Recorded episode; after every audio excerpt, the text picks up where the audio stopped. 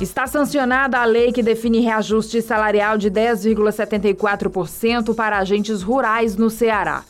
Um novo aumento ainda deve acontecer conforme alinhado com o setor em janeiro deste ano.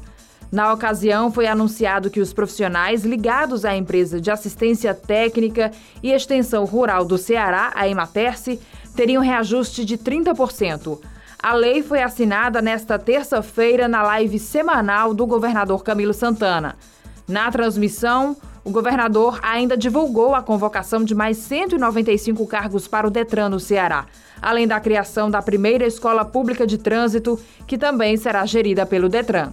Foi sancionada ainda a lei que cria o Plano Estadual de Universalização do Tempo Integral, cuja meta é que todas as escolas estaduais estejam nesse modelo até 2026.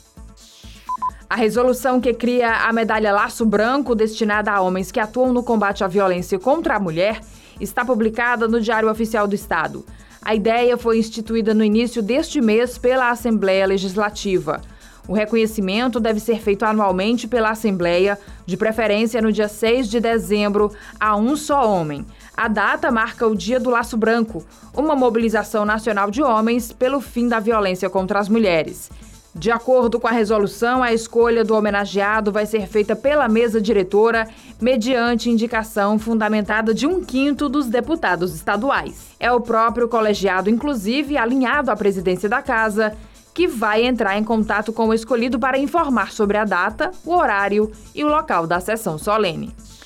A partir de segunda-feira, estudantes que querem fazer o Exame Nacional do Ensino Médio 2022, o Enem, poderão pedir a isenção da taxa de inscrição.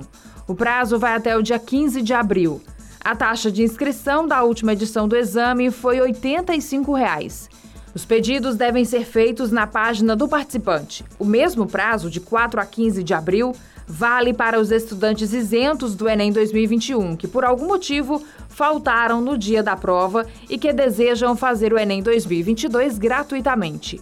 Os resultados, tanto da justificativa de ausência quanto da solicitação de isenção da taxa de inscrição para o Enem 2022, serão divulgados no dia 22 de abril na página do participante.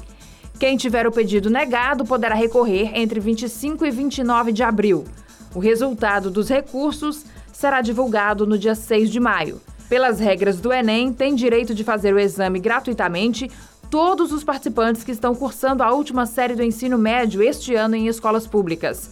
São isentos também os participantes que cursaram todo o ensino médio em escola pública ou sejam bolsistas integrais em escolas privadas. Parte do teto de gesso de uma casa lotérica desabou e deixou uma mulher ferida na tarde desta terça-feira no centro de Fortaleza. A vítima aguardava na fila quando a estrutura cedeu. Ela teve ferimentos na cabeça e foi levada para o hospital.